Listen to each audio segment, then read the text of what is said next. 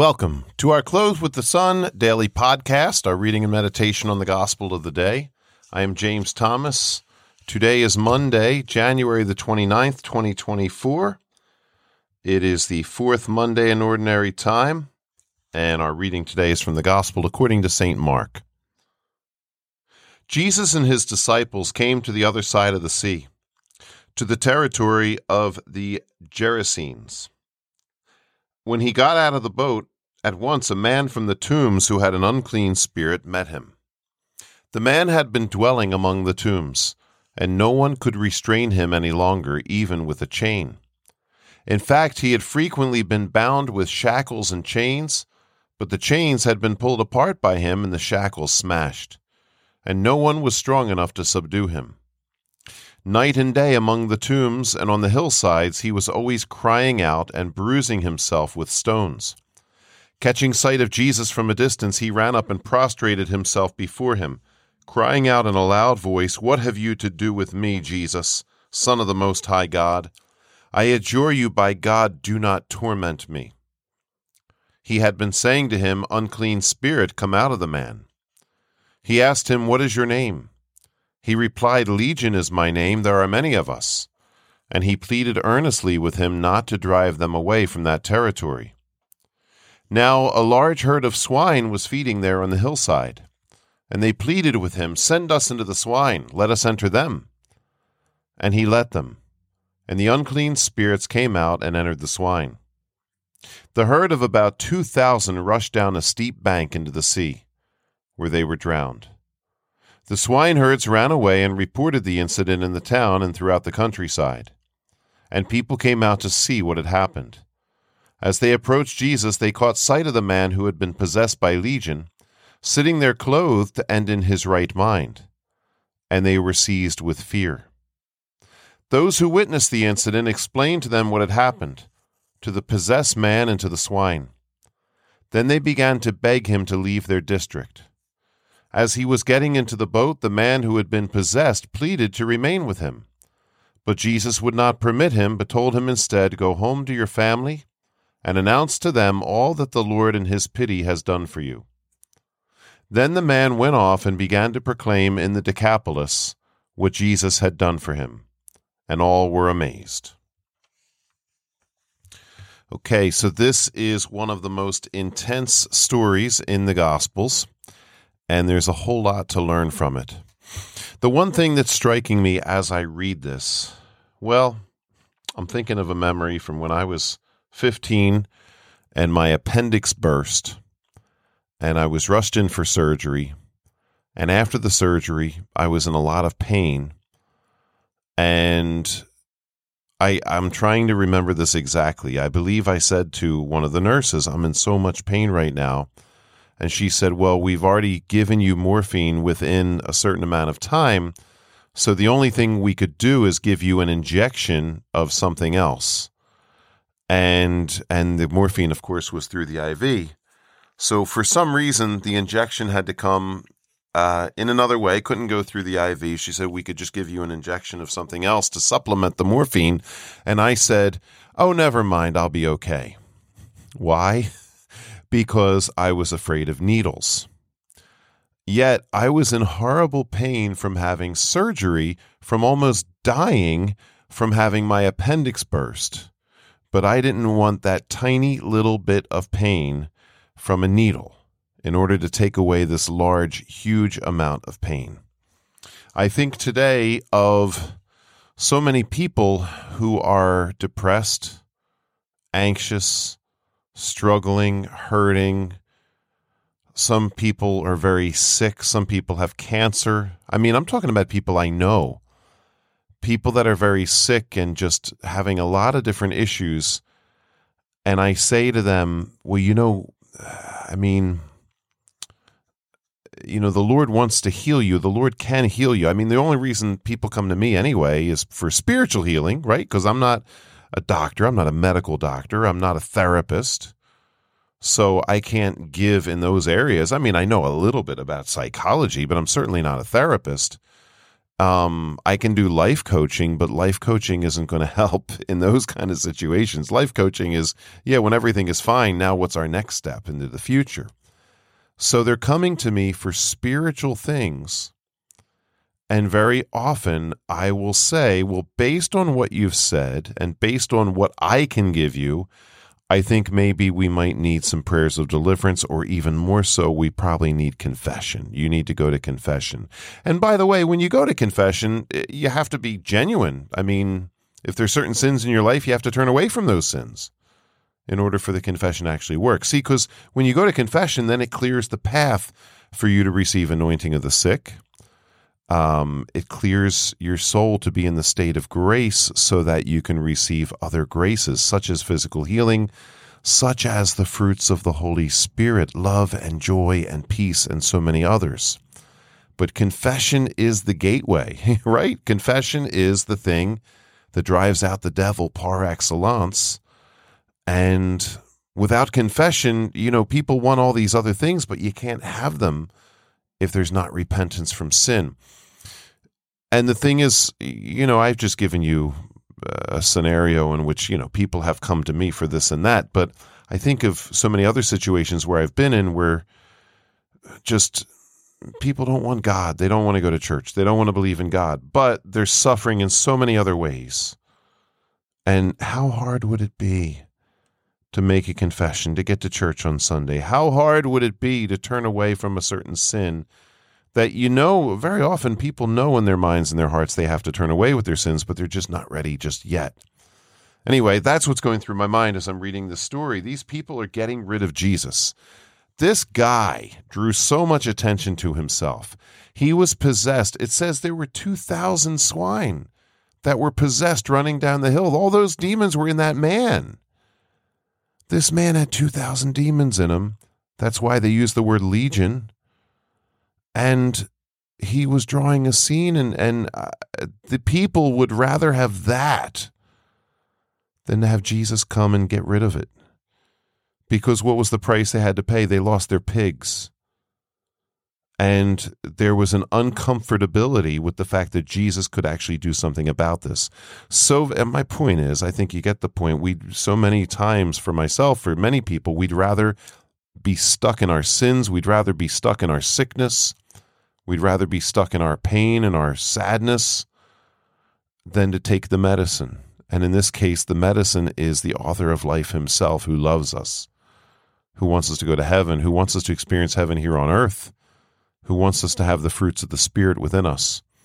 Anyway, I wasn't even going to say those things today, but that's the message that's coming to me so strongly as I read this reading. There's so much else about the reading. I attended a talk a couple years back given by an exorcist and uh, I was actually sitting among a bunch of exorcists in the room.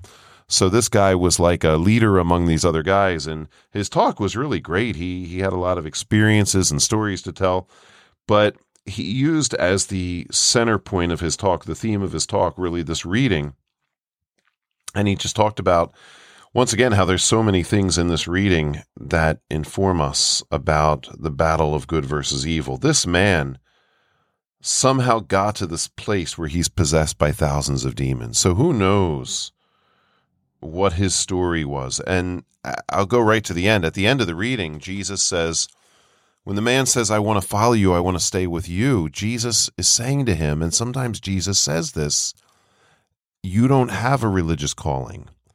I don't want you with me and the apostles, at least not right now. You have to first go home to your family. How does he say it? As the man is saying, he's pleading with him to remain with him.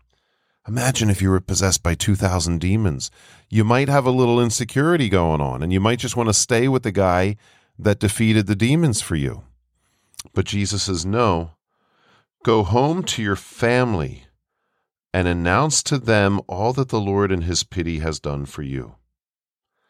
I'm just, a story is occurring to me right now, and I'm not going to tell you the whole story right now. It's very long and it's very upsetting, but it's about a former student of mine who had demonic issues, and it was connected with his health and it was connected with his brain, his psychology, and eventually he died.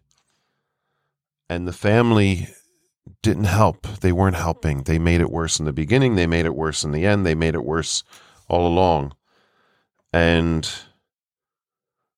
if Jesus, you know, and I, I look back on that and I just, with so much sadness that the boy died, the young man died. And I think, you know, if, if that young man had been the person in this story, Jesus might have said to him, Go to your family and show them what has happened to you and now how it's all been reversed by the power of God.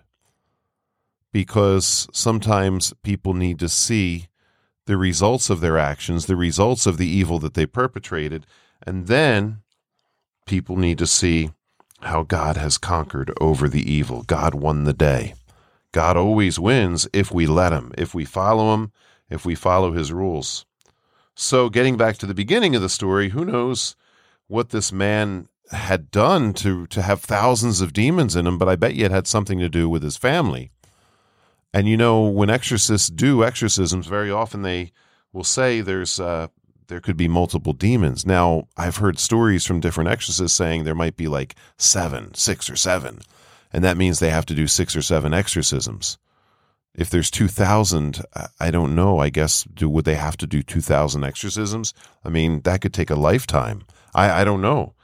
Um, but Jesus is God, so Jesus was able to drive them out. They're taunting Jesus in a way.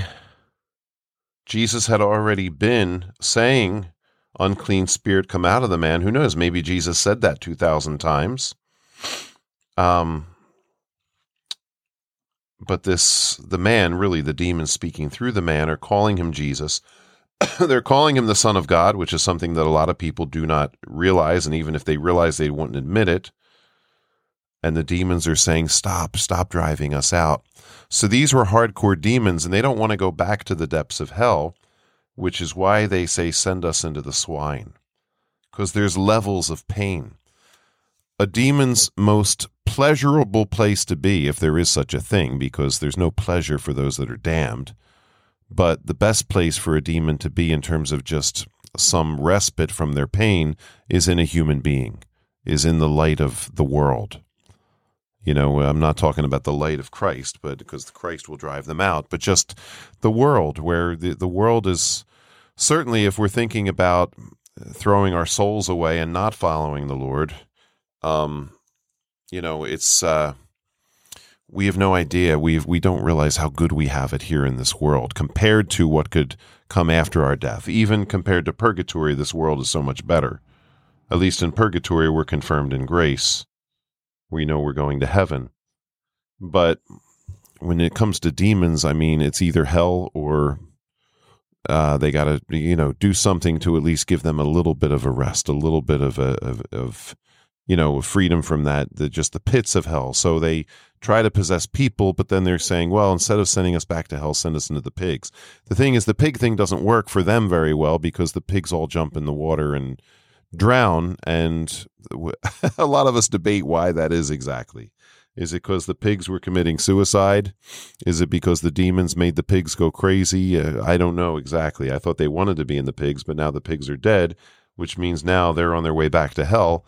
Unless, of course, as Jesus says in another place, you know, after sweeping the house, um, the demons may return. So we, yes, we need to be filled with the Holy Spirit. We need to be filled with Jesus, and then the demons won't return.